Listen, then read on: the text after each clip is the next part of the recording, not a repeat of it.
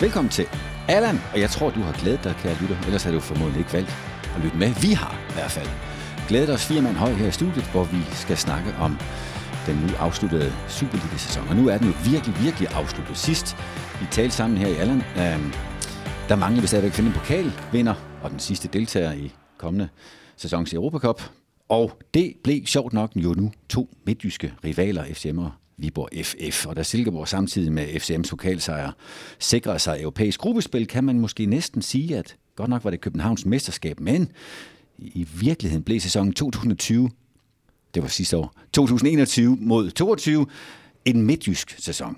Eller kan man også det? Det vil vi i den næste gode time uh, diskutere her med Danmarks allerdejligste panel, nemlig Sebastian Stanbury. Fortælleren, historieskaberen, journalisten med fortid på Tipsbladet og nu Mediano, og så er du ankermand på den herlige podcast, en af mine nye favoritter, nemlig Fodbold var bedre i 90'erne. Det er jo nogen af os, der kan huske. Øhm, du er primært vejlenser. Nu skal du vurdere lidt på, om du synes, det er en københavnsk eller midtjysk Superliga-sæson, vi lige har set. Jamen, jeg synes godt, jeg kan købe, at det er en, øh, at det er en midtjysk sæson.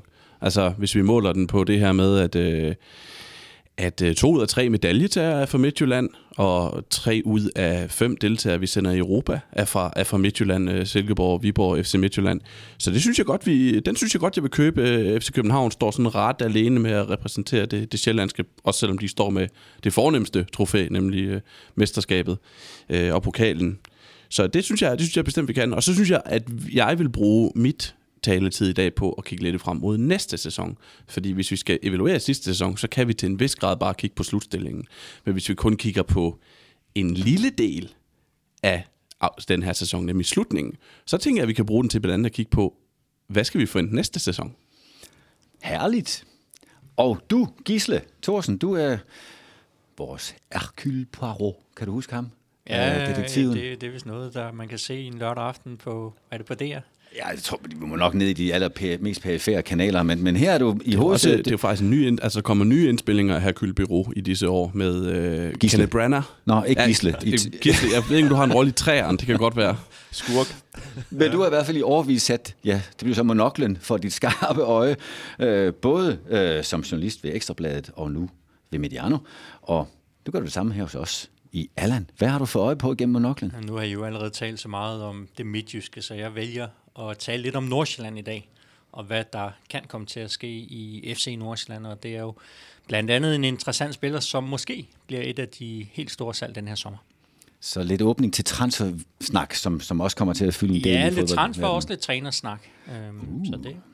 Ja, tak. Sidst, men formodentlig ikke helt mindst i hvert fald, så har vi dig, Jan Mikkelsen. Du er trænerudvikler hos DBU, du er head of football hos Nykøbing FC, du er tidligere landsholdsspiller, og her i Alland, der er du helt indlysende bestyrer af Jans Hjørne.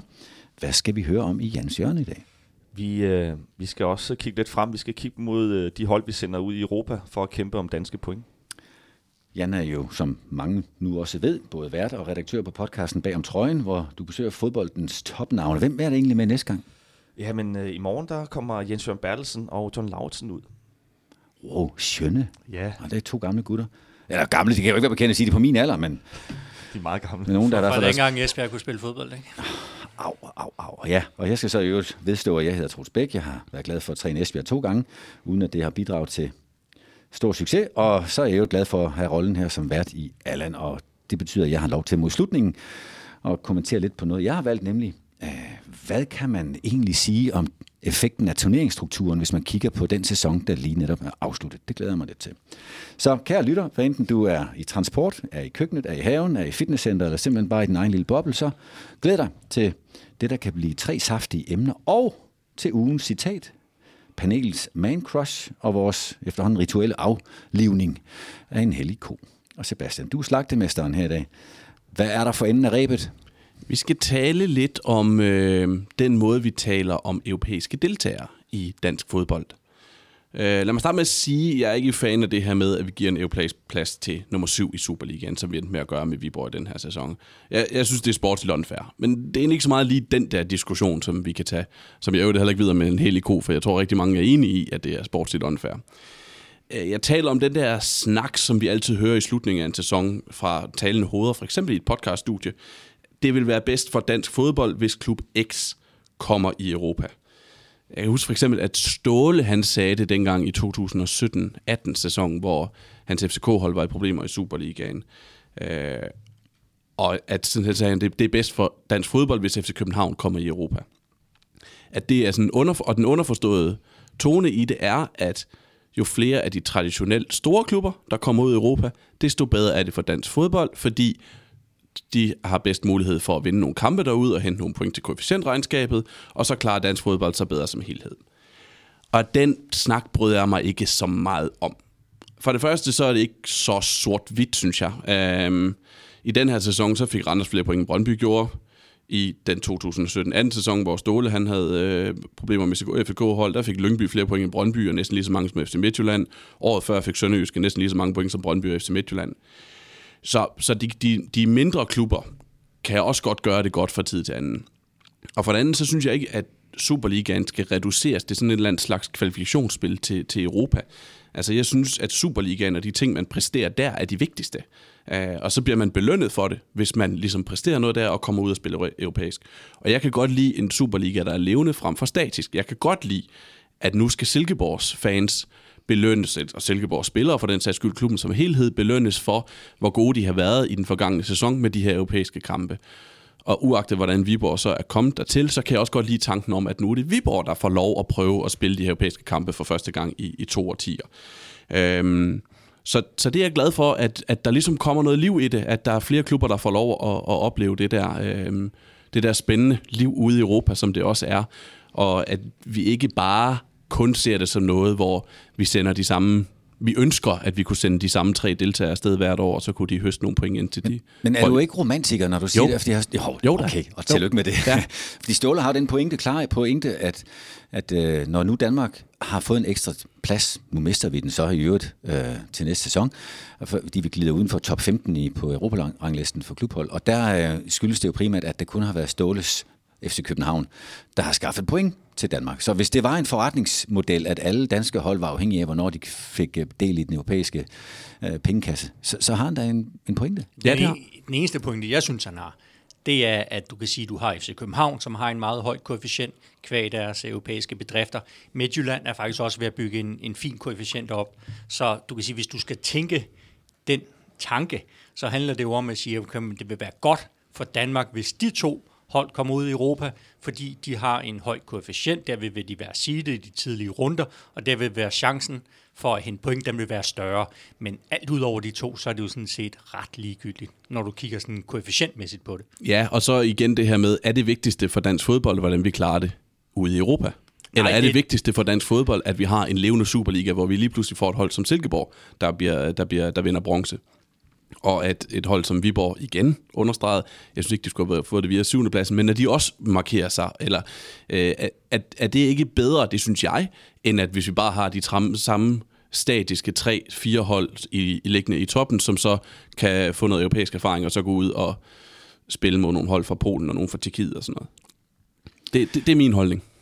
God debat. Øh, og smag og behag er også en del af det, øh, eller perspektiv omkring romantik, eller kynisk beregning af koefficienter, det kan også øh, farve ens position. Men det ligger jo lidt op til den blog, du annoncerede tidligere, netop øh, hvordan sluttede øh, sæsonen egentlig for de, for de forskellige hold, og hvad er vi klar til? Ja, det synes jeg. Jeg synes, det kunne være sjovt at, at, at snakke lidt om, fordi som jeg, som jeg sagde i indledningen, hvis vi ser, hvordan holdene klarede sig, så kan vi bare kigge, tabellen lyver aldrig og alt det her, sådan, øh, som med en kliché. Øhm, så hvis vi ser, hvordan det gik, jamen, så kan vi jo bare læse stillingen op og sige, det var det, tak for alderen i den her uge. Men hvis vi sådan kigger lidt på, okay, hvordan sluttede de, så synes jeg, det er sjovt at sige, okay, hvilke hold sluttede egentlig med noget momentum? Hvem, hvem havde noget, der pegede fremad? Og, øhm, og hvor meget kan man så tage med hen over en sommerferie? Det vil jeg godt diskutere med, med jer andre også. Så jeg, jeg synes lige, vi skal starte med at, sådan, at opsummere, hvordan gik det egentlig holdene i Superligaen sådan her mod, mod slutningen? Øh, og så må I endelig råbe op, hvis I er uenige i mine, i mine konklusioner. Og vi tager dem fra, fra en ende af.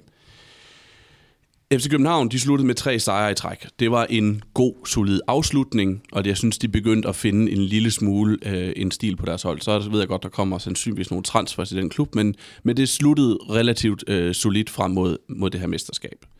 FC Midtjylland var ubesejret i Superligaen sidste otte kampe, seks sejre.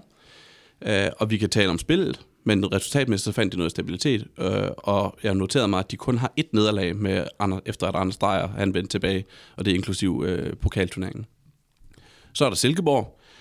De havde en, en lidt, nogle sjove serier her til sidst. Fire nederlag i træk, så seks sejre i træk, og så tre nederlag. Øh, men der til sidst, der var bronzen hjemme, og de havde nogle okay præstationer undervejs, så det synes ikke, det var sådan krisagtigt. Igen, råb op, hvis der er noget, I eller noget, jeg har lyst til at kommentere. Brøndby, også en, øh, en lidt nogle mærkværdige stimer. Syv nederlag i træk, som vi alle sammen husker. Så to uafgjorte, og så to sejre. Så det var sådan lidt, slutter lidt med, med pil op. Så er der AB på femtepladsen. Otte kampe uden sejr. Kun én uafgjort undervejs. Den der gode stemning, der var lige da Lars Friis han tiltrådte, den er væk, som jeg ser det. Ja, og det er til land og René også. Ja, det, det er rigtigt. Der er noget, noget resultatmæssig stabilitet, som er væk, og der er også noget sådan, trup-kontinuitet og stabilitet, der er væk. Så har vi Randers. Der havde, de havde et slutspil med tre sejre i 10 kampe. De dårligste er de bedste, har jeg kaldt Randers. Det er øhm, sådan helt, og det er ikke nogen kritik, det er bare en konstatering af, at Randers er et af de, et af de dårligste gode hold i Superligaen. Selvom Niels Frederiksen på et tidspunkt forsøgte at fravriste dem den titel. Ja, ja. som vi også har diskuteret her i, i Allan. Uh, så er der Viborg. Et nederlag i de seneste 13 kampe. Nu er vi godt nok nede der, hvor, hvor de kun spiller mod de andre dårlige hold i anførselstegn. Men der skal man jo også huske faktisk med Viborg, hvis man ser på grundspillet, der tabte de jo heller ikke en eneste af de kampe mod de hold, som de mødte i nedrykningsspil. Så Viborg, det må være det bedste af de dårlige hold. Det ja. kan man roligt sige. Altså, jeg, jeg synes faktisk, det var en, en overraskende statistik, altså hvis at jeg ikke lige havde noteret mig. Et nederlag i 13 kampe. Mm. Imponerende. OB to nederlag i de seneste 13 kampe også. Også et hold, der ligesom sluttede med noget opadgående, efter vi faktisk var et hold, vi på et tidspunkt, det var kun lige nogle uger eller nogle timer, men der snakkede vi om dem som en mulig nedrykker. Nu synes jeg, at de slutter af også med en, en god indsats i pokalfinalen, som et, et hold, der, der peger fremad. Øh, FC Nordsjælland ubesejret de seneste ni kampe. God afslutning, også en, en, en nedrykningskandidat undervejs, men viste sig også, at de var et af de gode og de dårlige hold. AGF 14 kampe i træk uden sejr. Det var det er jo en krise, som man ikke bare ryster væk i løbet af en, af en sommerferie. Men de har vel kun uh, sejren over Sønderjysk, ikke? Jo, I, år. I, i hele foråret. Jo. Om, den vil jeg godt lige opponere lidt imod, fordi ja. de har jo reageret på det. Og jeg synes jo, at AGF har jo alle muligheder for at starte forfra og få momentum ret hurtigt igen. Jeg synes ikke, der skal så meget til, før at øh, AGF kan ryste det her af sig. Fordi de netop har smidt lidt af det overskydende bagage væk. Altså trænerne er væk. Der kommer også til at, at komme øh, nogle nye spillere. Så jeg, jeg, jeg er faktisk lidt uenig i, at AGF er helt til rotterne lige nu hvis de handler korrekt. Ja, for det, det er jo så det, vi mangler, det er at finde ud af, hvem der så skal være, være synes, træner i Ja, det der er interessant, det er bare, hvordan AGF reagerer, hvis de starter sæsonen med et nederlag eller to og så en uafgjort. Og de hurtigt kommer ned og ligger i bunden af rækken. Altså, så tror jeg bare, at man tager den bagage, som du taler om, den tager man jo også lidt med ind i den nye sæson. Og jeg har bare svært ved at få øje på, hvad det er, der skal ændre sig så fundamentalt hos AGF, at de skal kunne lave resultater efter sommerpausen. Altså, så skal der jo de her nye mennesker ind. Jamen, jeg synes, det var tydeligt for alle, at energien var forsvundet. Det har vi også talt om her mange gange, at, at David var færdig, AGF var færdig med David og, og omvendt. Ikke? Og der, jeg tror, at hvis der kommer, det ved vi jo selv, altså os, der har, i hvert fald har spillet, og ja, der har været omkring fodbold så mange år, der skal ikke så meget til, før momentum bliver flyttet. Altså, jamen, så snakker vi energi, men hvad med kvaliteten? Jamen, kvaliteten, altså det er klart, der skal nogle transfers til, det, det tror jeg også alle er, er opmærksom på. Men for mig at se, så synes jeg, at AGF-holdet er jo bedre end der, hvor de ligger nu. Altså der, hvor de sluttede, det er de jo bedre til, altså er bedre spillere end det. Så for mig handler det om øh, måske en, en større tydelighed, og helt klart noget øh, mere selvtillid, mere momentum, altså en større energi, som, som betyder meget. Det kan så flytte rigtig meget, og når, når først den, jeg siger ikke, de skal op og vinde øh, mesterskabet, men jeg, jeg synes, de er bedre end, end at være nummer 10. Jeg vil sige, for mig er det et helt stort spørgsmål, om de har den kvalitet øh, på holdet, der gør, at de kan få de sejre, der også kan give dem den energi og den øh, selvtillid, som man også har brug for. Mm. Fordi jeg tænker, at det kan, det kan sgu hurtigt ende galt for AGF, hvis de kommer skidt fra start, selvom de har, de har jo midlerne til at reagere på det, og meget kommer også til at afhænge af, hvem der kommer ind som træner, og Bestemt. det aftryk, han får sat. Men jeg synes bare, at de er, jeg synes, det er det mest interessante hold at holde øje med i Superligaen lige nu. Det kommer, yes. det kom, for mig kommer det også til at handle lidt om forventninger, fordi hvis AGF nu, er de ned, nu har de sluttet de som nedrykningskandidat og slutter et point over nedrykningsstregen, men i næste sæson, hvis de så rykker sig op omkring 8. 7. pladsen. Er det så også et problem, fordi de vil gerne vil være en del af top 6? Eller er det okay, at de ligesom er bedre end i hvert fald de dårligste, som, så de har flyttet sig bare en lille smule i første omgang? Fordi hvis det så bliver ender med, at vi snak, stadigvæk snakker om AGF som potentielt krisehold, fordi de ligger nummer 7-8 stykker, jamen så kan krisen jo gå ind og sætte sig, og så bliver det sådan et, en selvforstærkende effekt øh, potentielt. Ikke? Så hvad kommer egentlig til forventningerne til at blive til AGF, sådan både for os, der snakker her, men også fra, for klubben selv? Men tror du, for meget kan man rykke i løbet af en sommerpause? For det er jo en relativt kort pause. Man kan rykke en rigtig stor del, men den kan jo være så skrøbelig, fordi når man så kommer i gang, og man har rykket noget, for eksempel ved at skifte træner, så er der pludselig, nu snakker vi om manglende energi, så er der pludselig noget inerti, fordi det er de samme vægte, det er de samme baner, det er de samme bolde, det er de samme... Øh, så, så der skal ikke så meget til, før den lange serie af skuffelser, den faktisk bliver vagt til live igen. Så jeg tænker, at for mig er det jo Altså, hvis de skal flytte sig i tabellen, nu bliver det meget en snak om AGF, så skal de kunne lave flere mål. Og hvis ikke de laver flere mål, så kommer de til at være så sårbare, som de også har været nu, på, at de andre får bare lavet et enkelt. Og, og hvem der skal lave de mål, det ved vi ikke. Øh, Torstensson er væk, og det, det ligner i det hele taget et stort problem for dem at både lave chancer, men også lave scoringer, og det, det tror jeg er langt vigtigere, end hvem der så kommer til at, at sætte brikker på tavlen altså som træner. Jeg, jeg tror, det der er vigtigt, at fans efterlyser, det er jo også en plan. Det har vi jo også været øh, ret kritiske her i, i, i vores øh, podcast. Ikke? Altså, jeg tror, der vil være en større tålmodighed og en større forståelse for, at, at de ikke øh, måske kommer i top 6 lige med det samme, hvis folk kan se, at der er en udvikling, og der er en plan med, med tingene. Og måske også, at der er en strategi, der bliver fastholdt lige meget, hvordan det går. Øhm, det er i hvert fald noget, som, som jeg synes, man, man godt kan kritisere øh, nogle fodboldledere for, det er netop, at der er en utydelighed i det, de gør. Men det er jo også det, du kan købe dig vel med tydelighed. At, at du køber dig noget tålmodighed. Jo, men det er den sværeste position at købe, og den dyreste at købe, den som gør forskellen i mål. Ja, målene. Og, hvis, ja. hvis man skal være i den, en bedste del af ligaen, så skal man helst ramme cirka to scoringer i snit. Og, og der er godt nok lang vej for det AGF-hold, som lige nu har spillet. Og måske endda for et par år tilbage spillet over evnen, det ved vi måske mere nu om, altså hvor, hvor de fik meget stort udbytte af relativt få øh, skal vi sige, moves i spillet. Så Ja, jamen, jeg hører til dem, der ligesom dig, Gisle, kigger meget spændt på, hvordan det bliver.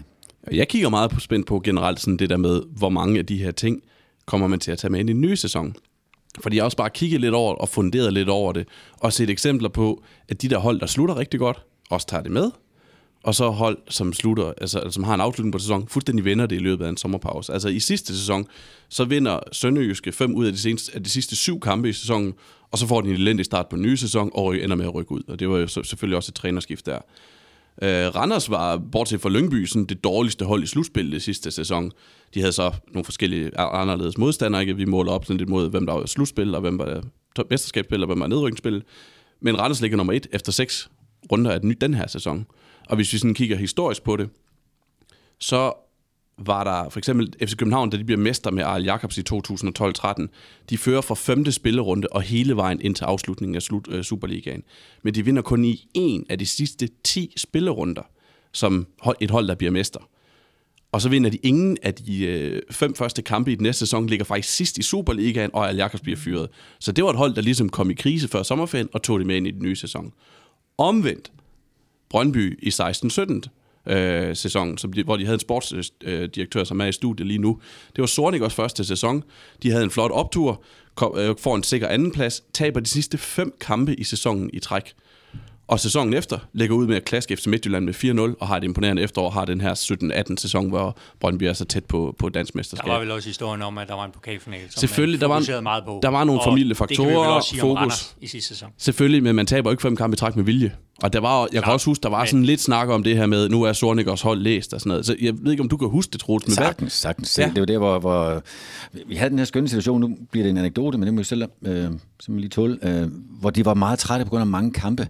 Øh, og vi stod der med meget mod Sornikers øh, ønske, øh, men på klar, klar opfordring fra fyserne sagde, at vi er nødt til at give nogle af dem en ekstra fri, da der er for mange kampe. Og han tog listen frem, og han kiggede ned igennem, og så fik nummer et, Frederik Rønne, okay, fri onsdag nummer to, Johan Larsson, han tirsdag. Og så kommer vi lidt derned, og så kommer vi til Benedikt Rykker, en af fysene, siger, Bene, han ser også træt ud.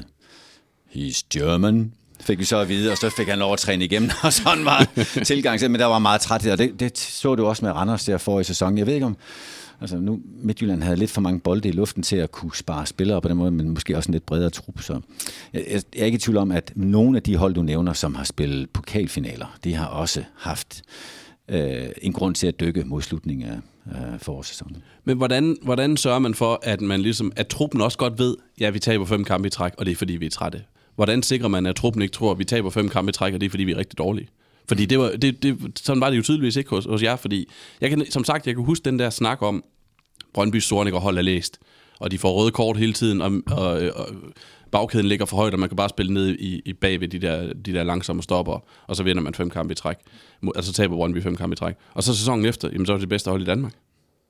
Ja, altså, og der, der forklarer mig en del udskiftning i startformationen. Der var nogen, som kun spillede den ene eller de to kampe hele deres tid i Brøndby, som, som var blandt de sidste fem runder i Superligaen. Så der var lidt indflydelse på, på spillervalget også. Men, men du har en pointe, og det er, at der er et meget uklart billede, synes jeg, jeg hører, på hvem der tager hvad med sig til den nye sæson.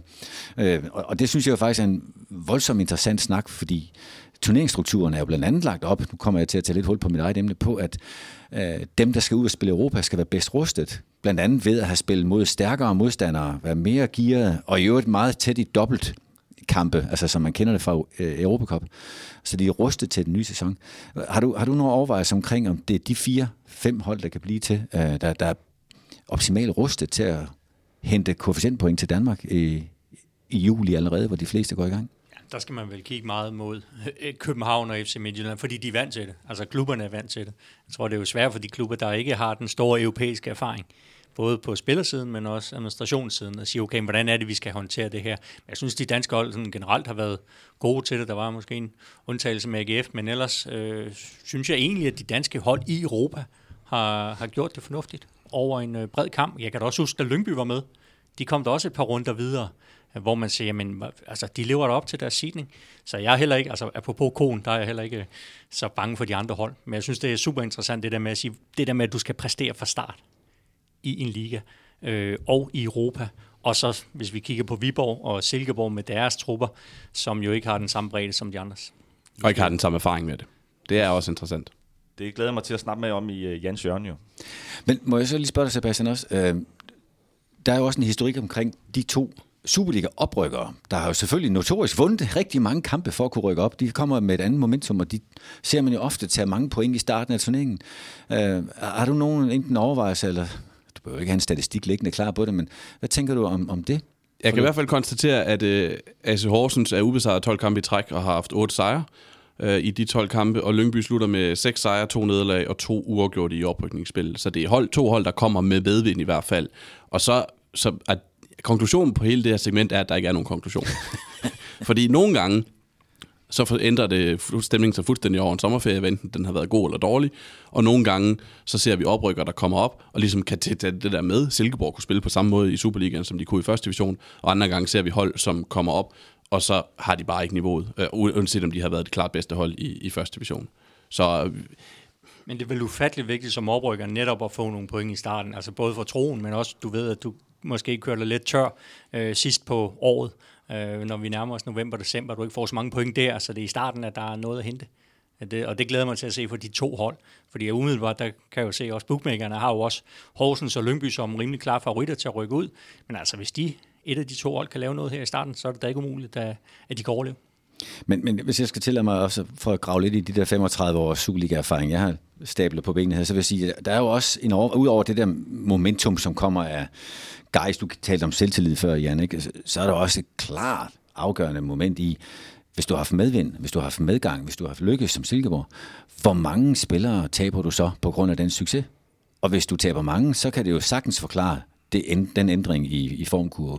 Så hvis man kan holde sin trup, det er lidt mindre øh, følelsesmæssigt meget mere faktuelt og konkret. Hvis man kan holde sin trup efter et medløb, et medvinds til øh, sæson, så er der større chance for at fortsætte medvinden. Det er indlysende, og derfor så kommer vi, og jeg glemmer meget også til at høre dit gisle, dit øh, segment omkring øh, transfervindue og træner i, i Nordsjælland, fordi de var jo et hold, der ændrede meget hen over vinteren, ved at blandt andet at hente en del spillere, og, og lå meget, meget bekymrende tæt på nedrykning før jul, og tog en lang vars mars hen mod den flotte afslutning, som du lige har, har nævnt her, Sebastian. Er du mere, øh, vi skal have med i segmentet? Nej, jeg fik konklusionen med, at der ikke er nogen konklusion. tak for det. Øhm, jeg tænker ikke, at øh, det er det samme, vi skal høre om nu fra Jan, omkring det, at der ikke er nogen konklusion, fordi du har kigget rigtig grundigt igennem på, ja, du kan starte med at få ugens citat. Fordi det ved jeg, du har forberedt. Ja, det er, jeg har faktisk forberedt noget. Ja, det, og det har du hver gang, men lad mig lige... Modsætning til min kollega måske. Nej, nej. Det kan du ikke sige. Han Nej. går der lige ud af posen ryste en statistik på de to oprykkere. Det var fantastisk. Jeg, jeg blev klogere i hvert fald, det er 100 procent. Jeg har kigget på, øh, på ugens citat, og det er, um, det er Brøndbys direktør, øh, Palmø, der, der sagde det her. Jeg læser lige op. Det er lidt langt, men jeg prøver. Desværre er vi blevet bekendt med, at der i timerne før kampen og efter kampen har været enkelte episoder, hvor fans fra OB og FC Midtjylland på vej til og fra stadion har oplevet forskellige slags trusler og forsøg på vold fra små grupper af unge mennesker. De kalder sig for fans af Brøndby IF, men de er slet og ret ballademær. De er ødelæggende i deres utilpassede adfærd og en hån mod det, vi som klub og fans står for. Og den stusser jeg over, den vil jeg gerne bringe ind i dag, og øh, det er nu ikke fordi, jeg synes, det er helt fantastisk klart og tydeligt, det han siger, den kære direktør. Men jeg synes, jeg har let lidt efter, at der kommer nogle reaktioner fra vores klubber mod deres fans. Og jeg oplever i de seneste par år, at fansene har fået mere og mere magt. Øh, der er også nogle gode ting ved det. Men, men det, jeg snuser lige op, og, og så vil jeg egentlig også gerne provokere lidt her i studiet, måske også i forhold til, om I egentlig synes, det er så flot, det han siger. Jeg vil starte med at sige, at vi, hvis, vi kan godt blive enige om, at vi savnede fansene under corona, ikke? Det gjorde jeg. Det var lige før, jeg ikke gad at se fodbold. Så for mig er Klart. fans jo en kæmpe nødvendighed for at kunne nyde den sport, vi alle sammen elsker. Så fans er bare nødvendige for at give en kæmpe oplevelse, også bag tv-skærmene. Men vi har oplevet en del, øh, en eskalering sidst på sæsonen, både i udlandet, men også herhjemme, altså nu med Brøndby.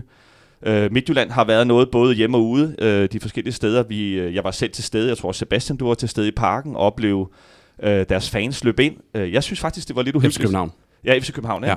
Altså, jeg synes faktisk, det var lidt øh, meget, meget ubehageligt at være til stede, og jeg ved, at at mange af spillerne, som var i gang med at blive fejret, havde jo børn og koner med derinde også. Og, og, og der var helt klart en, en, øh, en stemning af frygt. Og, øh, og der ved jeg så, øh, det ved jeg i hvert fald, at øh, FCK's, øh, kan man sige, fanorganisator sørgede for, at det ikke udviklede sig. Så den ro skal man trods alt have, at, at øh, nogle af klubbens, kan man sige, fan, øh, bestyrelsesmedlemmer endda, gjorde, at det ikke blev vildere.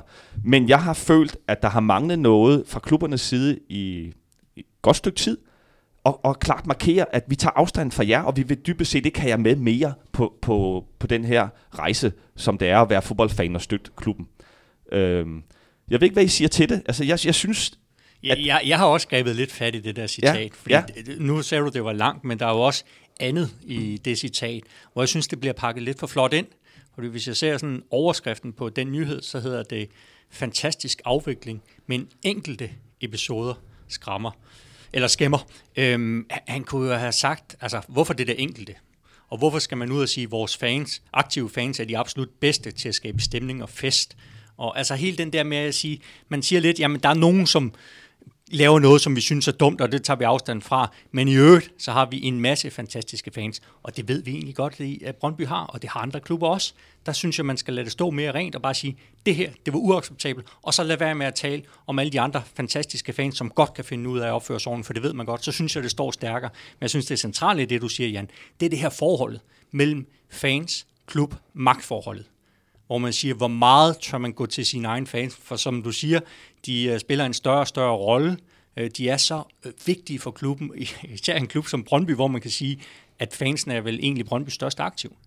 Så hvor meget tør man at gå til sine egne fans, når der er sådan noget her, Troels? Du har også siddet til sådan nogle møder. Ja, ja, og jeg, jeg kan godt forstå, Ole, øh, han, han øh, har brug for at nuancere det også. Og jeg godt, samtidig ved jeg godt, hvor, hvor du vil hen med den der klare tone, men, men øh, man skal jo huske, at de der fangrupperinger, det er jo ikke en masse. Der er jo enormt mange, altså en stor diversitet, og, og gradueringen i forhold til, hvor meget... Øh, hvor langt de er parat til at gå i forhold til at give deres øh, bidrag, er jo stor. Og det gælder ikke kun i Brøndby, men jo større masse, jo større variation. Og, og derfor kan jeg godt se pointen i at hylde de 96 eller 99 procent for det i øjenfaldende vigtige og store stykke arbejde, mens man har brug for i talsættet de sidste 300 eller 250, eller mange det nu drejer sig om, faktisk skaber et problem. Og det har jo været en gentagende historie i Brøndby, og vil være det mange år frem i tiden også, fordi der, det tiltrækker bare folk, som ikke kun er sympatiserer med klubben, men også er ude på en god gang. Jeg fornemmer bare også nogle strømninger, både i Brøndby og FCK, altså hvor man også internt i fanmiljøet siger, jamen, I ved jo godt, hvem det er. Ja. til nogle af de her stemningsskabende fans, der ligesom øh, bestemmer på tribunen, hvis man kan sige det på den façon. Altså sige, med det, der følger også et ansvar. Altså, sige, men der synes jeg, man har lidt det der med at sige, ah, men vi vil ikke angive i gåsøjne nogle af vores egne. Så der, der synes jeg, der er en meget, meget interessant udvikling for at sige, men hvad, hvad følger der egentlig med, når du er de stemningsskabende? Ja, ja, jeg må også sige, at der, der er også en modning på vej, synes jeg, i den måde, klubberne håndterer deres fans på. Altså, jeg kan da huske tilbage i tid, hvor alle gjorde alt, hvad de kunne, for bare at have nogen. Altså, min historik går fra lige Silkeborg, hvor der ikke var nogen fans, da jeg spillede der i 90'erne. I hvert fald ikke nogen organiseret, der ikke nogen stemning. Og så til de fandt ud af, at man kunne synge Lorte GF, Lorte, Lorte GF. Og så gik der et år eller to med det, indtil de fandt ud af, at den gik sgu da også mod Lorte FC, eller Lorte OB, eller, og så havde det pludselig fuld, fuld palet øhm, over til, at øh, OB, en af de gange, jeg trænede OB, øh, gjorde så meget for at tiltrække, og faktisk nærmest, mener jeg som træner, læfle for alle nuancer af fangmiljøet. Så da de en dag havde meddelt, at de ville komme og lave en aktion, så var træneren og truppen uvidende, men hele organisationen vidste godt, der skete noget. Al presse var indkaldt, tv, skrivende osv. Og så da træningen var gået i gang, så kom der de her 400-500 vandrende ned igennem Ådalen, satte en ghettoplaster op på træningsbanen, og så hopper der en stripper ind på træningsbanen, for nu skulle der fandme ske noget nyt. Og så, når, når man begynder at være så koordineret med fans, så er det også fordi, der er en kæmpe værdi i det. Og nu tror jeg, at modningen er på vej i retning af, at man ikke længere kun vil læfle, men har virkelig brug for at lave en fælles, fælles sæt spilregler. Og det er svært, når der er rigtig mange, og i ly af mange gemmer der sig nogle brødnekar. Og det er Ole Palmo, Brøndbys og mange andre klubbers helt store udfordring lige nu, fordi det er blevet mere råt. Det er blevet mere råt, sådan ser jeg det, og sådan hører vi øh, fans selv sætte ord på det. Men er det fordi, vi for mange år har været læflet for meget, eller man havde lavet lidt stå til, fordi man har været bange for at tage den her kamp med sin egen fans? Jeg tror virkelig, at man har kæmpet for at få stor masse, og der har man så også øh, været lidt for stor masket i det net, man har spredt ud. Men og nu ved jeg, altså bare for at tage øh, Brøndby, som, som jeg jo kender bedst, altså der, der er virkelig stor indsats for at gøre noget ved det. Der er ikke nogen klub, der har så meget øh, opsyn, ansigtsgenkendelse på kamera og så videre, og forsøger at identificere dem og udelukke dem, som giver ballade. Og de gør en kæmpe indsats, og, men, men, men der er bare der er bare flere øh, uromager, end, end man lige kan fange på en øh, et raid. Ja, men det var jo lidt mening med mit citat. Øh, det var jo netop at skabe øh, lidt debat herinde, fordi det er ikke et entydigt svar, hvad man skal gøre. Men jeg oplever, at det ikke er kun en lille masse. Hvis, du, hvis man ser ind i parken, det, det er altså mange, mange fans, der løber. Jeg ved godt, det er primært fra en ene sektion, og de laver en fantastisk stemning. Så men jeg savner bare, at øh, vi vil skide gerne have jer på de her de præmisser. Hvis vi ikke kan finde fælles spilleregler, så vil vi hellere undvære jer. Det, det, den savner jeg måske lidt fra klubberne, en større tydelighed.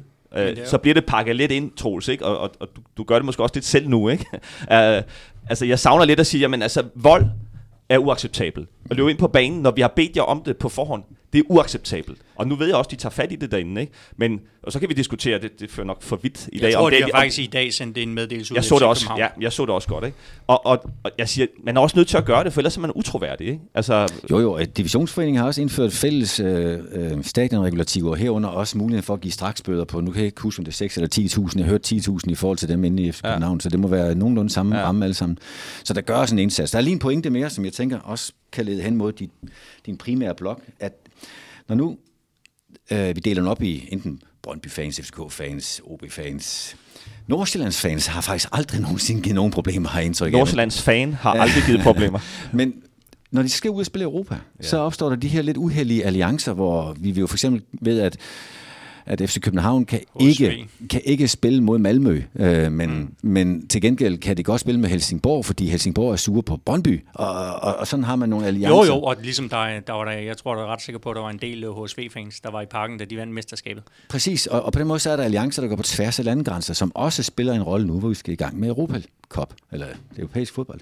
Og det har du også kigget på, hvor godt rustet vi er til det. Jeg ved ikke, om du har tænkt på, hvor godt rustet fansene er til at tage de der dueller, men... Jeg, jeg har i hvert fald ikke forberedt mig kun på fansene, men, men måske kan det komme hen ad vejen. Nej, men jeg har forberedt mig på, øh, hvordan vi ser ud.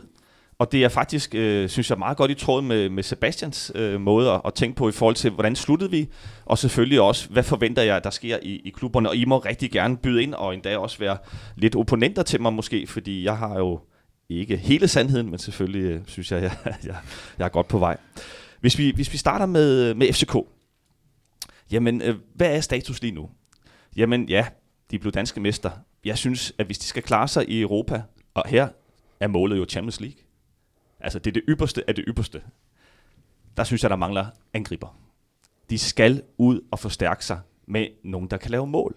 For lige nu, der ser jeg ikke andre end Pep Biel, der kan spille på top, og han spiller jo dybest set, som vi har talt om også mange gange her, spiller jo mere en, en midtbanespiller, der går ned, og så er det nogle andre øh, spillere, der, der løber dybt. Der må jeg lige spørge ind til professoren, når du siger klar til Champions League. Er det kvalificere sig til Champions Ja. League, eller egentlig også at kunne spille en vis rolle i et gruppespil? For mig at se, hvis de kommer i Champions League, og det kommer jeg til min konklusion senere, det tror jeg bliver svært. Hvis de klarer det, vil jeg sige, det er utrolig flot arbejde.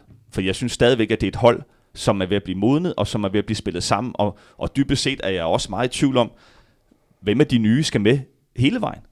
Jeg synes jo stadigvæk, der er mange spørgsmålstegn på øh, mange af de indkøb, som øh, er blevet købt for nyligt. Men jeg tror også, de kommer til at lave noget væsentligt i det her sommertransfer. Det er også det, der blev lagt op til, ikke? Ja, Jo, Ja. netop også det her med at sige, men de får jo to kampe mod et hold, som de har en bedre sidning ind. Altså, vi kan sige lidt populært sagt, får de i hvert fald mindst to 50-50 kampe for at få den helt store jackpot på en kvart milliard. Ja, så må vi håbe, at sidningen er, er korrekt.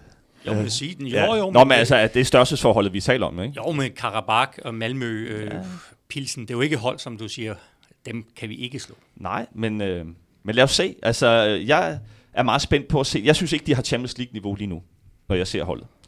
Øhm, og så er jeg spændt på, om de får lavet en spillestil, som er dominant, og de kan kontrollere kampene med, med bold, som jeg hørte uh, sportsdirektøren PC igen sige, at det er det, de vil. Derfor skal de lave en, øh, en dejlig bane, så de kan blive bedre med bolden, og det glæder mig også rigtig meget til at se blive udviklet. Men er det vigtigt i uh, eventuelt Champions League? Jeg mener, de gange, de har haft succes med Ståle som træner, der har det jo primært været på at kunne dominere eget felt, mere end dominere bolden. Nej, men jeg tænker, jeg skal nok komme til Silkeborg, men jeg tænker da, at Silkeborg ikke laver sin spillestil specielt meget om, fordi det hedder pokalturnering, eller Champions League, eller Superliga, og det forventer jeg da også, at hvis FCK mener det alvorligt med deres spillestil, så tænker jeg, at det ikke er noget, vi gør hver tredje dag, og så møder vi et andet hold, så spiller vi på en anden måde.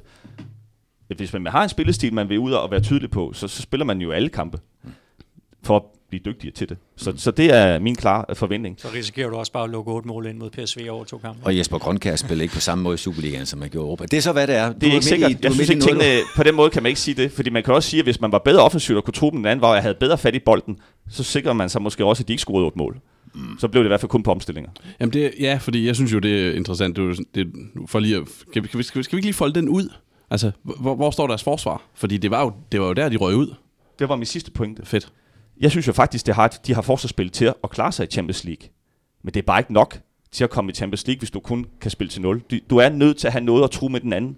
Øh, i den anden ende. Og det synes jeg, de har haft, at de var allerbedst, så havde de også en Endøje, der kunne gøre en forskel. En Cesar Centin og, og så videre. Men jeg synes du bare ikke i den der kamp mod PSV, øh, især den i parken, De, at de blev fat, de udstillet. havde jo ikke bolden jo. Men Det havde de ikke, men jeg synes også bare, altså Vavro, som har set rigtig, rigtig god ud i Superligaen, han så ikke så god ud i de europæiske kampe. Øh, Nikolaj Bøjlesen, som der er jo vel også en grund til, at der er sådan lidt tvivl om hans sådan, fremtid i FC København. Mm. Ser de ham som en midterforsvar, der kan gøre sig gældende i Champions League? Altså det her med også at skulle kunne forsvare øh, selv, øh, være hurtig, øh, stærk fysisk. Vi har talt en masse om hans øh, boldmæssige kvaliteter, øh, helt øh, ubestridelige, men har han det andet? Men, men det, det fører mig tilbage til, Ståle gik jo ikke ud og sagde, at de vil være dominante, at de vil spille underhåndet fodbold. Det er jo bare det, jeg hører nu fra alle lederne i klubben. Så tænker jeg også, så må man jo sætte handling bag ord, som jeg også har kritiseret dem for tidligere i det her program. Og så må man jo altså, gøre det. Og så må man være dygtig nok til at få resultater på den måde. Men kan man det? Som Øh, ikke- København ikke så- ikke i lige nu. Champions League-fan? Ikke lige nu. Det synes jeg ikke. Jeg Men synes i ikke. det hele taget? Altså Ja, sådan det- det- et, det vil jeg et, mene. Et, et dansk hold, hvad siger du, Troels? Et, et dansk hold, der skal slå sig igennem til Champions League, kan de gå ud og sådan have en øh, markant øh, dominerende spillestil? De langt de fleste, som jeg husker tilbage, langt de fleste danske hold, der har gjort altså, virkelig furore og gjort sig ekstraordinært bemærket, de har været voldsomt gode i kontraspillet. Voldsomt gode i omstillingsspillet. Og knap så, så tit har de sat større hold på plads ved at bare gå ud og dominere spillet. Det, det må jeg sige, men, men du, lad mig høre, hvad du har mere, Jan, fordi det kunne, det kunne ende med, at du har en konklusion modsat, hvad vi havde ved Sebastian lige før. Ja, min konklusion er, lige nu at det ikke er dygtigt nok til Champions League, men de kan godt klare sig i Europa League. Så det er min konklusion. Så øh, jeg vil sige, der skal ud og forstærkes, og det er klart, at lige nu med den øh, øh, styrke, der er i feltet, øh, det offensive felt, der er det ikke stærkt nok. Og, og tingene hænger sammen. Det er jo ikke som, man bare kan sige, nu forsvarer vi med fem, og så angriber vi med fem. Altså, det er jo en sammenhæng, sammenhængende øh, organisme, som de skal leve af. Og, øh, Og, og så det er der vel det der helt store problem, tror jeg, det er at sige, at nogle af de spillere, som FCK gerne vil have, de er måske ikke interesseret i at komme til FCK, fordi de kan komme til bedre klubber. Så hvordan får du den kvalitet ind, der kan hjælpe dig til Champions League, kan hjælpe dig i Champions League, øh, men som de andre ikke rigtig har fået øje på. Det, det, det er et, et hårdt, hårdt marked, ikke? fordi ting, vi sidder og snakker om, hvorvidt Dennis Vavro og Nikolaj Bøjlesen, som er to af de bedste spillere, Superliga-spillere, altså man kan overhovedet kan forestille sig, måske ikke helt er gode nok til det her niveau. Altså, hvis man skal opgradere dem, så skal vi godt nok højt op. Jeg bliver helt stresset på, på P6 vegne. Men man kunne ikke klare sig af Lazio. Altså, det er jo, det er jo, og det er jo næste step. Det er jo Champions League. Der skal du være ekstremt stærk individuelt. Og helt sikkert, men så er det som rigtigt, som Gisle siger, hvor i alverden finder man en, der er god nok til, som FC København kan få fat på, og som også er god nok til at klare Og som sig vil på, spille på i næste FCK. sæt. Ja, lige præcis. ja, det er jo... og, ja. og, samtidig med, at de også skal skifte nogle af de hentede alle de der offensive spillere ind, og nogle af dem skal de måske skifte ud og sådan noget. Huh. Ja. Nå, nok om FCK. Jeg er sikker på, at Europe League bliver rigtig godt. Jeg tror, at Champions League bliver rigtig svært. De skal ud og finde nogle angriber. Så er der FCM. Jamen, de sluttede rigtig godt. Jeg synes faktisk, at øh, siden han har streger kom, øh, nu Sebastian nævnte det en lille smule, jeg er spændt på, om de får lov til at beholde ham. Jeg kan godt forstå, hvis de gør rigtig meget for at beholde ham, fordi han har virkelig forvandlet dem. Han har givet en optimisme, øh, kvalitet, ikke mindst, og han har gjort meget mere farlig. Så øh, den lille drejer, han har gjort en stor forskel. Må jeg spørge om noget der? Ja, selvfølgelig, Troels. Øh, og det er selvfølgelig øh, med et underforstået svar næsten. kan, du, kan du fortælle mig, hvorfor han har været så god for Midtjylland? For jeg har lagt mærke til, når han har spillet som falsk nier, udover at han ikke løber så forfærdeligt meget, som man kunne måske tro en nier, specielt en falsk nier, der skal skabe rum, vi gør, så spiller de den hen over hovedet på ham. Ja, det synes jeg ikke altid, de har gjort, men det er rigtigt. De starter meget tit kampene, synes jeg, med at spille lidt langt og lidt mm. øh, kaotisk. Og så synes jeg, som kampen skrider frem, så bliver det mere og mere på hans be- betingelser og hans præmisser. Mm. Øhm, og så synes jeg, han er dygtig i omstillingsspil, faktisk. Øh, og der synes jeg, han har givet dem noget mere kvalitet med at kunne gøre chancerne, øh, spille, spille dem større. Så synes jeg, han har en, en afslutningskvalitet, som jeg ikke har set fra nogle af de andre, specielt ikke brasilianerne Enig. eller Sisto. Så, så jeg, jeg, jeg er enig med dig i, at de kunne gøre endnu mere for at spille ham god, men jeg synes faktisk, han har været med til at spille FCM gode, fordi han har så meget kvalitet og impact på, øh, på kampene. Tak. Og så synes jeg, at FCM generelt har løftet deres niveau. Vi har været meget efter dem øh, i starten øh, hos Sebastian og jeg. Vi var, vi var godt nok hårde ved, ved både Henrik, øh, Henriksen og, og holdet generelt, og sidst og så videre. Og så har- til sidst synes jeg, at han har fundet en opstilling, han har tillid til, og som, øh, som er bedre relationelt, synes jeg. I hvert fald den sidste time i pokalfinalen, synes jeg var markant bedre end den første ja. time. Og det er sjovt, de starter tit sådan lidt ujævnt. Jeg synes bare, at de spiller mere fodbold, Mm. når de får de her dygtige øh, Ja. spillere ind, relationsspillere, Maja, øh, Sisto. Det var sjovt at se i pokalfinalen, hvor det bare var i store del af kampen Evander, der spillede til drejer, der spillede tilbage til Evander, der spillede tilbage til drejer. Ikke? Altså, de var klart de to bedste spillere på holdet, men det kan de også komme langt med. Ja, og det får de også brug for, hvis de skal i Champions League. Og der vil jeg igen øh, lige sige, at det bliver svært. Jeg tror de, virkelig, det bliver svært for FC øh, Midtjylland. Men jeg synes, øh, Europe League er et fint niveau til dem. Jeg synes, de har været med før. De har oparbejdet noget, noget erfaring i Europa de sidste par år. Og jeg synes, de har en, stadigvæk en spændende og bred trup. Jeg vil sige, den helt afgørende kamp for dem, ja, det bliver jo først, der kommer en lodtrækning, hvor de enten får Larnica eller øh, Fenerbahce. Der skal de naturligvis håbe på kyprioterne. Hvis de slår dem, så er de jo sikre på at komme i Europa Leagues Ja. gruppespil. Så det helt afgørende, det er jo meget, meget tidligt på sæsonen. Ja. Men Fenerbahce er heller ikke, hvad Fenerbahce har været. Bestemt ikke, Så- men så- hvis man kan vælge. Ja, jeg vil nok også vælge at tage til Kypern. Nå, men så kommer vi til Silkeborg, og det er klart, en oprykker, der skal spille i Europe League. Og vi har ikke kun én, Troels. Vi har to oprykker, der skal spille i Europa næste år. Og jeg synes, romantikeren er også glad i mig. Men hvis vi skal have danske point, så synes jeg ikke, det er noget, der gør mig fortrystningsfuld. Men hvem skulle der have været i stedet for? Jamen, Jamen, det, jeg altså, kan bare ikke få øje på nogen. Nej, det, det, det kunne have været OB. En, et, en OB i en fantastisk udgave. Måske pokalfinaleudgaven hele vejen. Silkeborg er da klart bedre end OB. men prøv at høre, hvad jeg siger. Jamen, jeg lytter til dig. Fordi jeg glæder mig til at se det. Men jeg glæder mig også, som øh, vores dejlige vært sagde, kan de beholde de spillere, der egentlig gjorde, at de blev nummer tre. Altså, Helenius har sagt, at han vil væk inden for seks måneder. Wallis vil gerne til FC København. Øh, Sebastian Jørgensen kan jeg godt forstå, er øh, efterspurgt andre steder. Så øh, uden de tre, hvad så, Sebastian? Ja? Ja, men det er så interessant, og spørgsmålet ja. er, hvor mange... Men det er forløbig af det gætværk, fordi kan man så holde på dem, fordi man er sikret et europæisk gruppespil, enten i Europa League eller Conference League. Det var en ene betingelse, eller øh, spørgsmålstegn, jeg har ved det. Den anden, det er, de har været dygtige i Silkeborg til at kunne spille med næsten det samme hold. Hele turneringen igennem, én kamp om ugen. Gisle var inde på, de starter deler med hårdt her efter sommerferien. Mange kampe. Jeg synes stadigvæk, de har en god trup, men det er stadigvæk de samme spillere, som de sætter deres lid til. Nu skal de spille mange kampe, Sebastian, på meget, meget kort tid, med en anden matchning. Med al, der er et andet tryk på Europa. Der er rejser, det er en anden belastning. Ja, det, det glæder jeg mig til at se, hvordan de håndterer. Sebastian havde jo også den liste sidst med, hvor mange spillere på, øh, af Silkeborg har af dem, der har spillet flest minutter i Superligaen den her sæson, og det har jo været helt fundamentalt for deres succes, at de har haft det her sammensømrede hold. Lige nøjagtigt. Relationerne har været så gode, ikke? Og de har haft tid til at træne. Det får de ikke nu. Så det var den anden anke, jeg har. Og øh, ja, og så den sidste, jeg har, det er selvfølgelig deres spillestil. Øh, nu har I lige skudt på mig, fordi at jeg øh, synes, at FCK godt må øh, sigte lidt højt og få resultater ved at være dominante, specielt på hjemmebane for fan. Giv os bolden. Ikke? Vi skal nok øh, ordne det alligevel. Ikke? Lille Ajax, ikke? Silkeborg spiller jo som lille Ajax. Men kan de så klare sig i Europa? Jeg håber det. Jeg er meget i tvivl. Men, Jeg er meget i tvivl. Men Min- øh, jeg min- håber det. Ja, det- alt det her er jo, er jo til en vis grad gætværk. Kvalificeret gætværk fra, fra veluddannede trænere og fra nogen, der bare står og snakker som gisler mig. Øhm, øh, men, men jeg tror, med, med tryk på tror, at det i hvert fald er en fordel for Silkeborg, at de har så fast på en spillestil. Så kan man sige, at det er en fordel, at spillestilen er A, eller at spillestilen er B, men jeg tror, det er en fordel at gå ud og sige, okay, selvom vi skal spille de her kampe, så ved vi, ja, så ved jeg, hvad min rolle er på den her position på banen. Enig. Men så må I også give mig ret i, at så er det også en fordel, at FCK ikke ændrer spillestil for hver anden kamp. Det er jeg fuldstændig enig om. Vi Nå, jeg bare bare, der- der mærker synes jeg bare lige lidt nej, før- Nej, men jeg synes bare, at Silkeborgs øh, stil er så meget mere tydelig. Altså, sige, der er nogle hold, der kan komme øh, til øh, Silkeborg, der kan få sig en ordentlig overraskelse. Godt. Brøndby. IF. Ja. Det slutter ikke. Jeg, jeg er ikke så optimistisk. Jeg synes, de sluttede et dårligt sted. De sluttede dårligere, end de selv forventede. Og øh, de mangler også angriber. De mangler også at lave nogle mål. Og øh, ham skal de ud og, og finde. Den kære CV, han skal virkelig på arbejde øh, på den sidste tredjedel af banen. Øhm, ja, altså det er jo et andet niveau. Det er jo ikke Champions League, vi snakker om. Så øh, jeg synes jo stadigvæk, at Brøndby øh, skal sigte efter at komme med i Europa selvfølgelig, og, og være med, hvor det gælder. Øhm, Det er vel den sidste kvalrunde, Det der er er sidste- ligesom må være målet. det er det, ikke og også? så se, hvad der sker Ja, derfra. ja. Men altså igen, de skal have gang i nogle nye relationer. Der skal nogle nye spillere ind. Det er hårdt. Der er ikke ret meget tid. Og der er mange kampe, og der er rejser og belasten. Lidt den samme argumentation som med Silkeborg. Og til sidst, ikke mindst øh, vores nummer syv, og jeg er helt enig med dig, Sebastian. Jeg synes også, det er noget råd, at øh, nummer syv kan komme i Europa, og det øh, kan nogle af de andre øh, hold, der ligger foran, ikke. Men når det nu er, er, er sket, som det er, så er jeg også meget øh, imponeret af, at, at øh, Viborg er lykkedes med det som oprykker. Jeg synes, de har overpræsteret.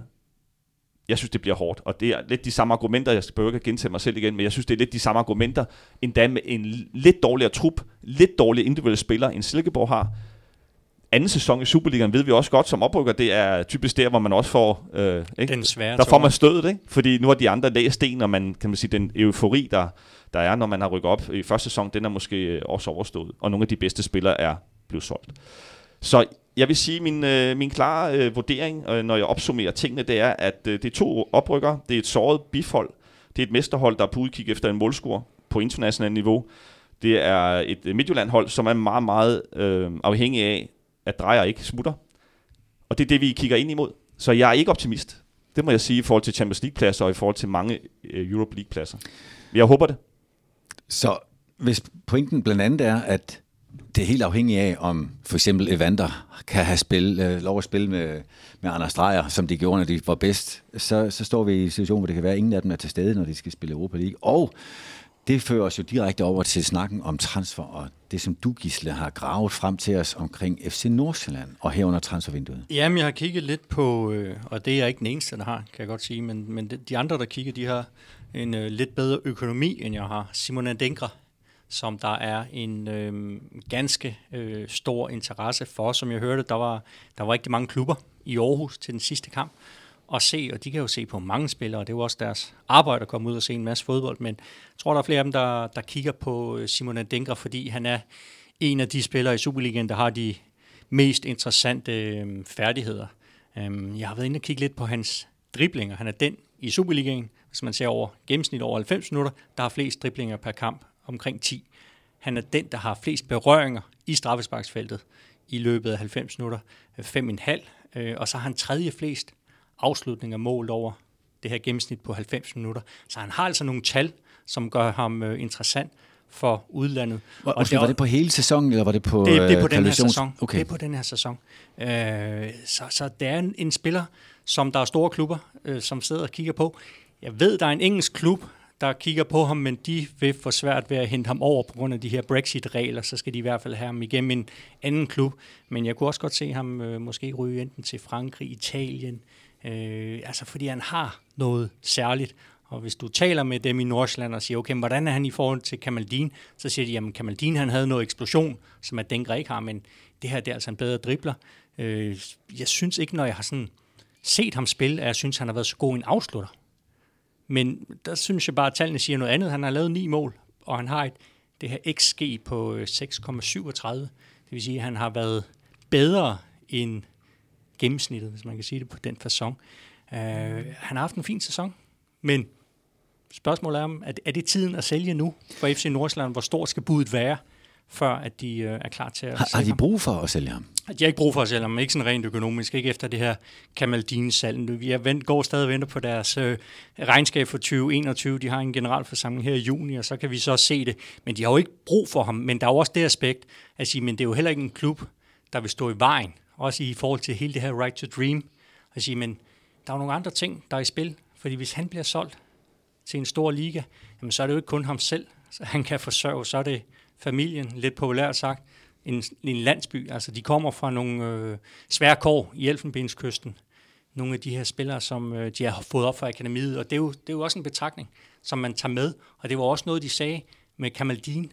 De havde faktisk muligheden for at sælge Kamaldin allerede, ja, det har så været vinteren før, hvor han bliver solgt. Om sommeren, altså et halvt år før, hvor der var bud, og som de var klar til at acceptere, hvor Kamaldin sagde, nej, jeg vil godt blive et halvt år mere og udvikle sig, hvor de siger, men er du sikker?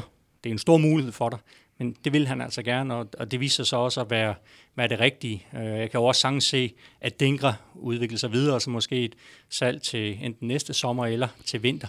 Men der er altså noget interesse om ham, og så er det jo så budets størrelse og Simon de egne tanker, der kommer til at afgøre, om han ryger. Altså mit bud er, at øh, Nordsjælland bliver rigtig god i år. Jeg synes, øh, de fik øh, løst nogle af de problemer, de havde, og de kommer til at blive farligere i år. Og relationerne, som vi har talt om så tit også, at øh, det lever de rigtig meget af. Jeg synes, at Flemming var super skarp efter kampen op BGF. Jeg hørte hans interview, hvor han netop sagde, at det havde været en skuffende sæson, fordi de netop ikke har forløst øh, de relationer og dårlige afslutninger på den sidste tredjedel. Og det ved jeg, at de går ind og arbejder med. Og et halvt år kan gøre rigtig, rigtig meget for de unge spillere, de har i forhold til øh, det, de manglede. Så jeg, jeg er sikker på, at de kan få mere for ham, fordi han kommer til at se bedre ud på et bedre hold. Og så er der også en spiller som Oliver Antmann, som jeg tror, hvis vi ser sådan en Superliga-fan og siger, ham med Antmann fra Nordsjælland, så er det jo heller ikke en, man siger, at han er, han er sådan super god eller super interessant. Men det tror jeg, der er nogle andre, der synes. Øhm, han spiller på det finske U21-landshold, har spillet fast i deres serienkval, gjort det godt der, nærmer sig det finske A-landshold, 20 år gammel, øh, 55 kampe i Superligaen. Han har også nogle færdigheder, som gør ham interessant for udlandet, så det er også en spiller, som der godt kunne blive noget på den her sommer. Det her det er godt nok et tavligt, øh, og det er ikke noget, du har haft mulighed for at forberede, men du er altid to spadestik dybere end det, vi andre kan se jo.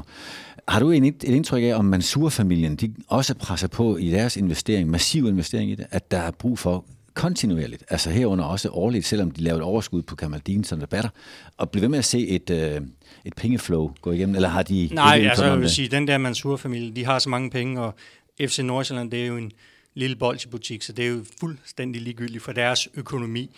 Det, man kan sige omkring flow, det tror jeg handler om at holde pladser klar på førsteholdet, så man siger, har de bedste varer i vinduerne hele tiden.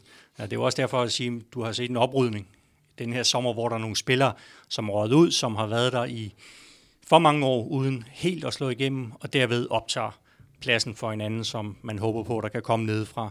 Øh, en spiller, som måske også kan ryge det er jo øh, Oliver Villersen, men det er jo så heller ikke en spiller, der vil indbringe det helt store, men det har vel været den bedste spiller for FC Nordsjælland i den her sæson, så han er jo også interessant for andre klubber.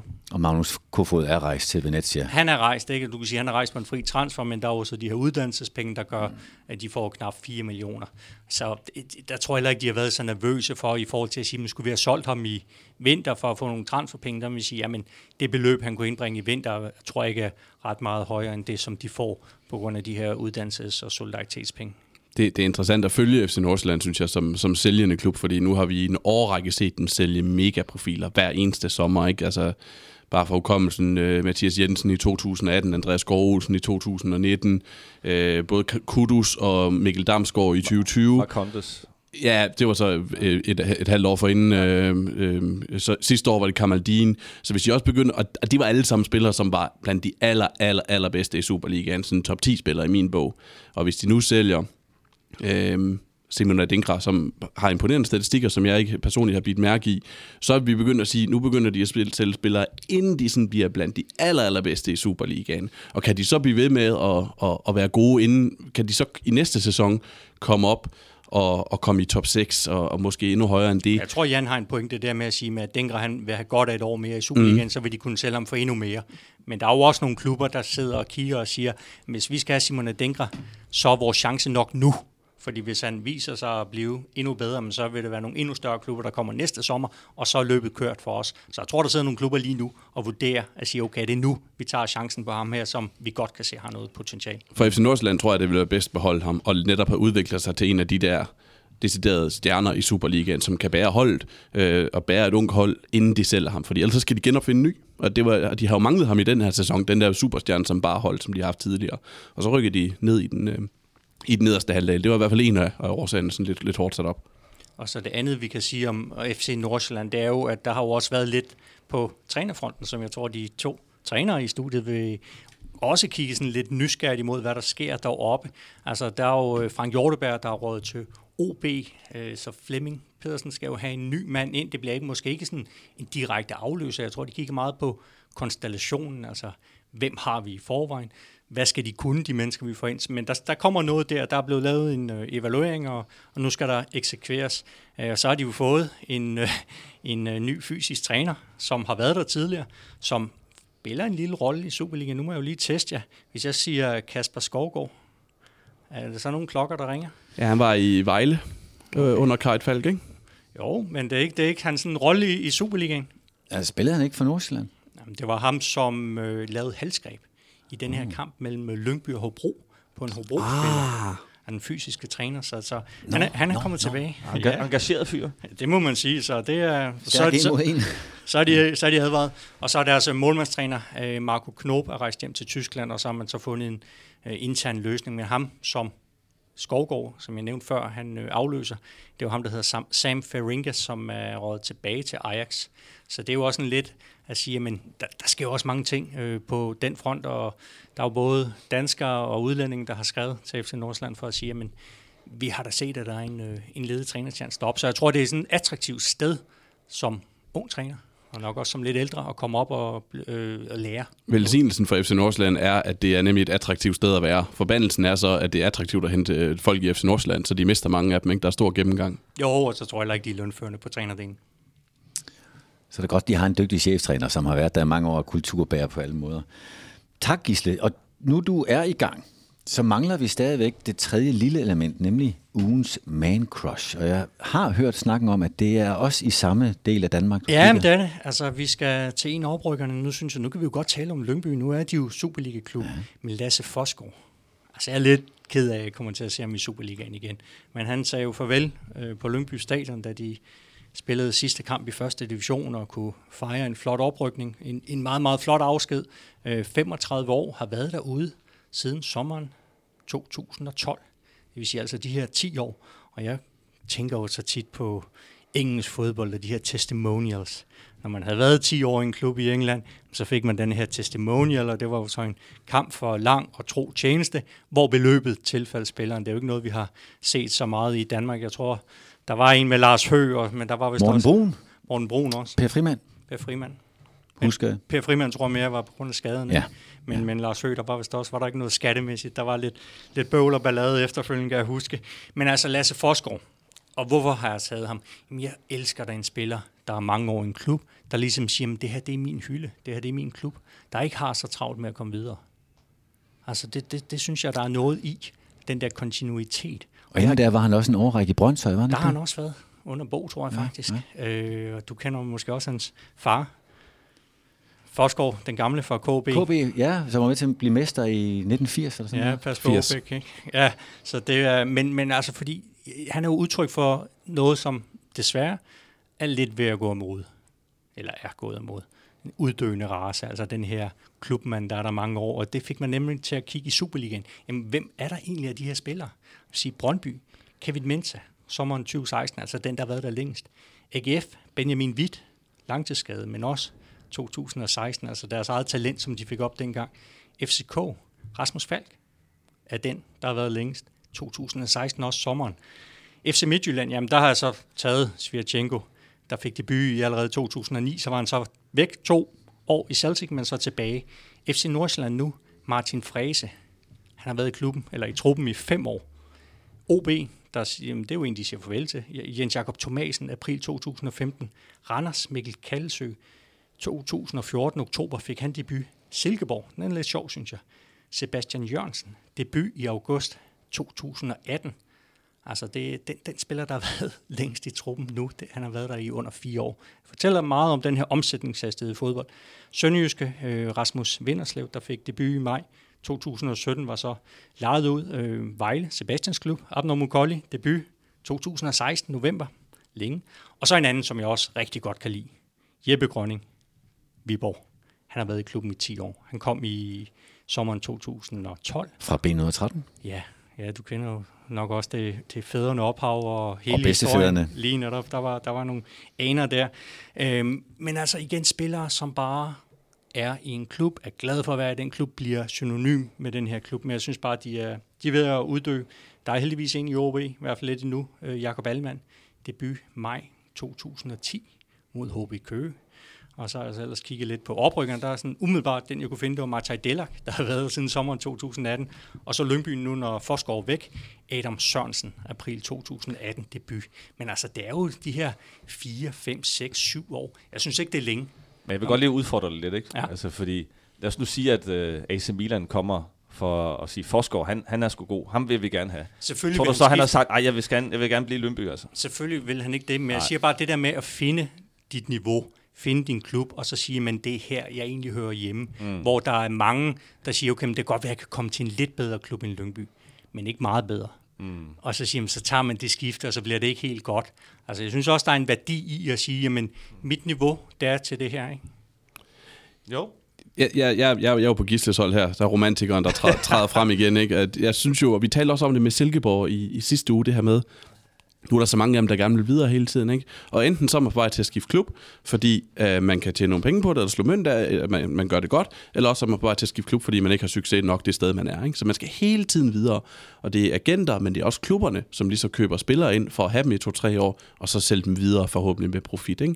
Og det er da sådan, igen, det som PC, det må være lidt stressende for ham, det er da lidt stressende, synes jeg, også at følge med i som, øh, som fan. Og jeg håber da, at nu nævnte du Jakob Almand, som... Øh, Øh, nævnte du ham egentlig? Øh, ja, at han, han er på vej til at blive en one-club-player, måske for OB, men jeg har det også sådan, jeg kan også godt forstå, hvis man i de situationer, hvor man ikke gør det, fordi jeg kan godt forstå det der med sådan klubloyalitet, nogle gange er svært at holde op imod lønforhøjelse og spilleglæde og hverdagen, det man skal have til at hænge sammen og, øh, Og det spille også, tid det er jo også svært lige at finde en, der har niveauet til at være god nok til at være i klubben, men ikke helt god nok til at komme videre med. Jeg tænker bare, Troels, det må da også have en kæmpe værdi at have en spiller, som har været der i mange år, og ligesom er indbegrebet af klubben. Kommer- Selvfølgelig, hvis det er nogle positive Kommer, ja, værdier. det kommer godt nok an på spilleren, vil jeg sige. men fordi ellers- der er også nogen, der ellers bliver du for at få ham ud, ikke? Ja. Ja, jeg vil sige, det, altså, der er jo en værdi i, at der er nogen, som øh, kan vi sige, kontinuitetsbærer af de fleste klubber er faktisk sponsorerne. Og det at have en spiller en gang imellem, eller en træner, øh, Flemming Petersen, som kunne godt være det i Nordsjælland, ikke? Det, det er ret vigtigt, at man også har en, der har altså klædt om og er kontinuitetsbærer. Men, men når det så er sagt, ja, man kan også blive der, fordi man bare ikke er god nok til at være andre steder. Og, og så kan man sige, hvis man er bare absolut altså middelmodig, så er det jo heller ikke en, en drift, en fremdrift for en klub, som, som man kan ønske sig det nogle steder. Men nu vil jeg godt lige gribe den her, for du siger, du snakker om Lyngby. Og det får mig til at tænke på, at Lyngby er jo nu en del af det, der ligner en snart lukket klub af Superliga bejlere. Fordi den nye turneringsform, den har jo, den har jo ført nogle ting med sig. Nu Må har jeg vi lige sige en ting om Lyngby ind? Ja, kom med den. Jamen, jeg tror, der kommer øh, ham, Mathias Christensen. Den, øh, den, den skulle gå i orden i morgen. Så de, øh, de henter en øh, topscorer fra første division, der skal score nogle mål. Og så tror jeg faktisk, de, hvis de vælger at spille de to angriber mod FCK, øh, så kan de jo faktisk stille.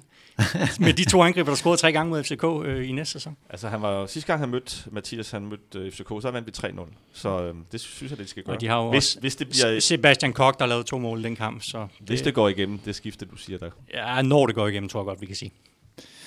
Jan er ikke helt uvildig som, som stadigvæk er træner i Nykøbing FC. Når det, når det er så sagt, så, så jeg har jo lovet at kigge kort her mod slutningen på, øh, hvad, hvad vi har fået ud af den Superliga-struktur, som jo faktisk først i år er begyndt at bevise sin fulde værdi, i hvert fald kommercielt, fordi der har været de her to coronasæsoner. Og der må vi sige, at det er det lidt for tavligt at sige, at vi har en konklusion på det, men noget tyder på, at den er interessant for både publikum. Der er ni, sølle ni tilskuere mindre i snit end det absolute Superliga all-time high. Og øh, det er også noget, der tyder på, at det kommercielle aspekt er blevet meget stærkere. I hvert fald er der aldrig blevet brugt så mange penge i den danske Superliga, som der bliver nu. Og der kunne godt være en tendens til, at øh, det rent kommercielt har bevist sin værdi. Den anden ting, det er så den mere sportslige værdi. Der kan man diskutere, om, om det har været et løft. Vi har typisk i, den her, i det her format stået ærger os over, at topniveauet hos topholdene ikke er højt nok. Og det er da rigtigt, at der heller ikke er noget tophold, der laver nok mål. Altså to mål i snit burde være et, et minimum for, for en mesterskabskandidat, og det har vi ikke set i den her sæson. Så rent spillemæssigt er måske noget, som ikke er blevet fordret nok endnu. Til gengæld er spændingen jo, synes jeg, blevet massivt større. Og det er den blandt andet i billedet, nu vil jeg snakke om Silkeborg så mange gange. De starter jo grund, øh, mesterskabsslutspillet som nummer 6. 9 point efter Brøndby. Men på grund af formatet, hvor de mødes i de her dobbeltopgør, hvor, hvor der reelt er 6 point kampe næsten hver eneste runde, så har man en mulighed for at flytte så uendelig meget som FC København, der førte med 9 point, var det sådan, der var, med 8 kampe tilbage, og stadigvæk nåede det at blive spændende med Midtjyllands serie og FC Københavns de to lidt dårligere serie. Og det gør jo, at formatet er spændende til aller, aller sidste spildag. Det synes jeg har relativt meget værdi. Nogen vil sige, at det er kunstig spænding. Nej, jeg vil sige, at det er en mulighed for hele tiden at flytte på det, som er sportens egentlige skal vi sige, primære præmis, nemlig at konkurrencemomentet afgøres i 90 minutter, og det gør en stor impact på slutstillingen. Det synes jeg er charmerende. Så vil jeg også sige, at i forhold til, nu har vi snakket meget om forberedelsen til Europacup, der, der er noget, der tyder på, ud over det helt absurd nemme, nemme i øjenfaldene, at det er en fordel, at turneringen slutter om sommeren, ikke om vinteren, som det gjorde for 20-25 år siden, så, så er der også noget, der tyder på, at de hårdere og tættere topkampe gør, at de alt andet lige, selvom konklusionen for dig, Sebastian, det var, at der ikke var en konklusion på momentum hen over sommerferien, at de har et bedre ståsted i forhold til at kvalificere sig her om halvanden måned, hvor de er i gang i Europa League øh, kvalifikationsrunderne. Så jeg ser også det som et løft. Øh, så udover at der kan være mange andre indvendinger, specielt omkring syvende pladsens mulighed for at komme i Europa, så synes jeg langt overvejende, at det har bevist sig som et løft. Det, der kan være måske en anke, som subsidiært måske faktisk er en, et løft mere, det er, at det ser ud til, at de klubber, der bliver tættere etableret omkring Superligaen, det er de samme 14. Altså nu har vi set to nedrykkere rykke op igen, øh, og det har de jo gjort efter kun et stop, en sæson i første division. Og den faldskærms øh, betaling, der følger med at være nedrykker, har jo også givet dem en konkurrencefordel frem for for eksempel Helsingør og Hvidovre, som jo netop ikke klarede det i den sidste ende. Og for hvert år, der går med, at det er de samme 14, der kandiderer til Superligaen, vil de blive stærkere og stærkere og få ned i første division og mere og mere lukket selskab. Om det er godt eller skidt, skal lade være op til den enkelte. Hvis man er blandt de 14, så er det absolut godt. Jeg synes, der så ud til at være en, et formål med lige præcis det, at man har større økonomisk planlægningsmuligheder, og det gør også, at de nedrykkere, som du i år med Vejle og Sønderjyske, de vil have alt andet lige større konkurrencefordel mod alle de andre første divisionshold, og derfor formodentlig har en lidt bedre chance for at rykke op igen næste år. En langtidseffekt af det, det er jo, at det er de samme hold, der bliver stærkere og stærkere. Surt i videre. Rigtig godt for dem, der forsøger at bygge sin klub op til en gang imellem række ud efter toppen. Og i toppen, rækker man også ud efter Europacup-point. Og der må man sige, at i år, der har danske hold klaret sig godt. Vi har fået syv koefficientpoint hvor der normalt i gennemsnit er cirka 6, og det har betydet, at vi godt nok ikke på den korte bane, fordi det er fem års cykluser, men alligevel på den lange bane ser ud til at have et stærkere udgangspunkt i forhold til at have flere danske hold, der klarer sig bedre i Europa. Undskyld Sebastian, som synes det vigtigste, det er, hvordan de klarer Superligaen. Så når jeg kigger på det, så synes jeg alt i alt, at vi har fået flere af de fordele, man annoncerede, man gik efter i spil, nu hvor vi har set tre Superliga-sæsoner med den nye struktur. Hvad, hvad, har I en afsluttende kommentar på det? Du sad med ved bordet, ikke? Jo, jo, jeg klapper mig selv lidt på skulderen, eller alle de andre, der sad det også, fordi det var ikke mit værk, jo. Men, men jeg synes jo faktisk, de argumenter, der var på bordet for at få den her turnering, de er langt hen ad vejen er blevet opfyldt. Kunne man have 14 hold? Det tænker jeg lidt. Altså så måske lave en eller anden form for slutspil, hvor det så kun var de fire øverste. I hvert fald, hvis nu tænker jeg kun lige på toppen. Så kunne du sige, men det var så seks kampe der, og hvis du havde 14 hold, så var det 26 kampe i et grundspil, så var det stadigvæk 32. Det har vi lige prøvet. Det har vi jo lige haft. Og, øh, og Jamen, der, kun med fire. Ja, men der har man jo så haft det her pointe, at jamen, så hver andet år, så får du så nummer 15 og 16 op. som så ikke er stærk nok til at byde modstand. Øhm, så, så jeg, jeg vil sige, at formålet var jo faktisk at få en stærkere top. Og det synes jeg, selvom den top den nu ikke involverer 14, 16, 18 hold, synes jeg faktisk, den ser ud til at være opnået. Velvidende, at jævnbyrdigheden i den sæson er blevet vokset, øh, vokset så enormt, så vi har to oprykkere med i Europa nu. Men jeg synes, jævnbyrdigheden, spændingen og skal vi sige, den potentielt stærkere top og subtop i dansk fodbold er blevet bedre. Jeg, jeg, jeg er enig med Troels i, at jeg synes, spænding er fantastisk. Jeg synes, at kampene er utrolig. Øh, se, altså, ikke seværdige, men de har det der spændingsniveau i sig, som gør, at de er interessante for, for, for publikum. Jeg kunne godt tænke mig at finde en løsning. Jeg, jeg er enig med Giste. Kunne man overveje at have, have to hold mere? Altså sådan, at, at der var nogle kampe, hvor de store hold kunne spille lidt mere frit, og ikke hele tiden behøvede at, at spille så, forstå mig ret, effektivt i forhold til resultatet. Jeg kunne godt tænke mig, at der var flere kampe, hvor det blev mere løst og mere offensivt. I mindsetet, i intentionen. Men om det er nok med to hold mere, det er det nok ikke. Der har vi heldigvis pokalturneringen. Jeg kan godt lide, yeah. jeg kan godt lide spændingen også. Øhm, det ligger også i det med at være romantiker, at der er nogle lidt forskellige, der, der vinder fra, fra gang til gang, og der er nogle flere forskellige, der kan byde sig til. Så det, kan, det synes jeg er godt. Hvis det så oven i købet kan give noget europæisk succes, by all means, så er det rigtig fint. Øh, en negativ anke, det er, at der er mindre incitament nedefra, hvis vi kigger på første division, til ligesom at sige, nu satser vi på det. Nu, øh, nu går vi all in for at forsøge at bygge den her Superliga-klub fra de nederlag, fordi vejen kommer til at blive længere derop. Men jeg må også bare erkende, efter nu en del år have, have fulgt øh, dansk fodbold, man kan ikke få det hele. Altså, der, der vil være negative konsekvenser, uden, uanset hvilken struktur vi ligesom vælger for, for den bedste række og for, for rækkerne under det. En lille detalje mere. I absolut sidste altså, opløb mod mesterskabet, der var der ikke nogen, der sad og diskuterede, ah, de har et nemmere slutprogram. Det, altså, det er da dejligt, at vi er fri for det. At det ikke er afgjort af, at et eller andet hold er rykket ned, og derfor tager noget nemmere til en guldaspirant, og derfor er det, der gør, at de måske ender med at tippe til deres fordel. Jeg synes, det er rart, at der ikke er på den måde øh, nemme kampe i, i de afgørende perioder. Ja, til gengæld risikerer du så, at der kan komme noget sådan midt på sæsonen, når den skal dele, som du, hvad du ved der, ikke? Hvis du siger sønderjyske... Nej, nej, men jeg siger bare, du kunne jo du, nej, men du kan jo reelt set, du kan jo godt spekulere, hvis du ligger der mellem 6. og 7. pladsen, og så sige, jamen der er langt ned til nedrykning, og sige, vi går egentlig i nedrykningsspillet for at få den her plads om en europæisk plads. Det tror jeg simpelthen, man skal være journalist for at spekulere sig frem til, Jan. Altså, har du nogensinde hørt en sportsmand tænke, ej, jeg vil da hellere blive nummer Jamen, hvis du ligger nummer, hvis du ligger nummer 6-7 stykker, lige inden stregen skal stås, og sige, men vi har, lad os sige, 10 point op til overhovedet kunne komme i europæisk øh, betragtning. Og, men du har også 10-12 point ned til nedrykning. Kan man så spekulere i at sige, men så er det måske bedre at komme ned i det slutspil, hvor vi har muligheden for at opnå noget? Jeg tror, frygten for nedrykning er så stor, at blandt alle danske klubber, det er der ikke nogen, der vil risikere. Og husk, Silkeborg var 9 point efter Brøndby og lå på en 6. plads, da det grundspillet startede. Ja, men og AGF var lige ved at komme i ballade i den her sæson. Jeg skal nok lade være med at sige Sønderjysk, jeg tror. jeg tror nemlig, at AGF de undervurderede det, og de var meget heldige med ikke at ryge ned. Herligt. Det betyder så også, at vi nu runder hele sæsonen 21-22 af, også i Allan. Øhm, det har været fantastisk. Tak for godt selskab til, til alle tre paneldeltagere her. Og I glæder os meget til at komme igen. Nu er det sommerferie for Superligaen, og det er derfor også for Allan en pause. Vi kommer tilbage, når bolden ruller igen. I mellemtiden kan I jo bruge hele sommeren på at skamrose os til jeres venner, eller hvis der er lidt hemmelig kritik, så send det ind til os, så vi kan gøre noget ved det til vi ruller igen. Skriv på mailen allan så høres vi ved. Tak for det.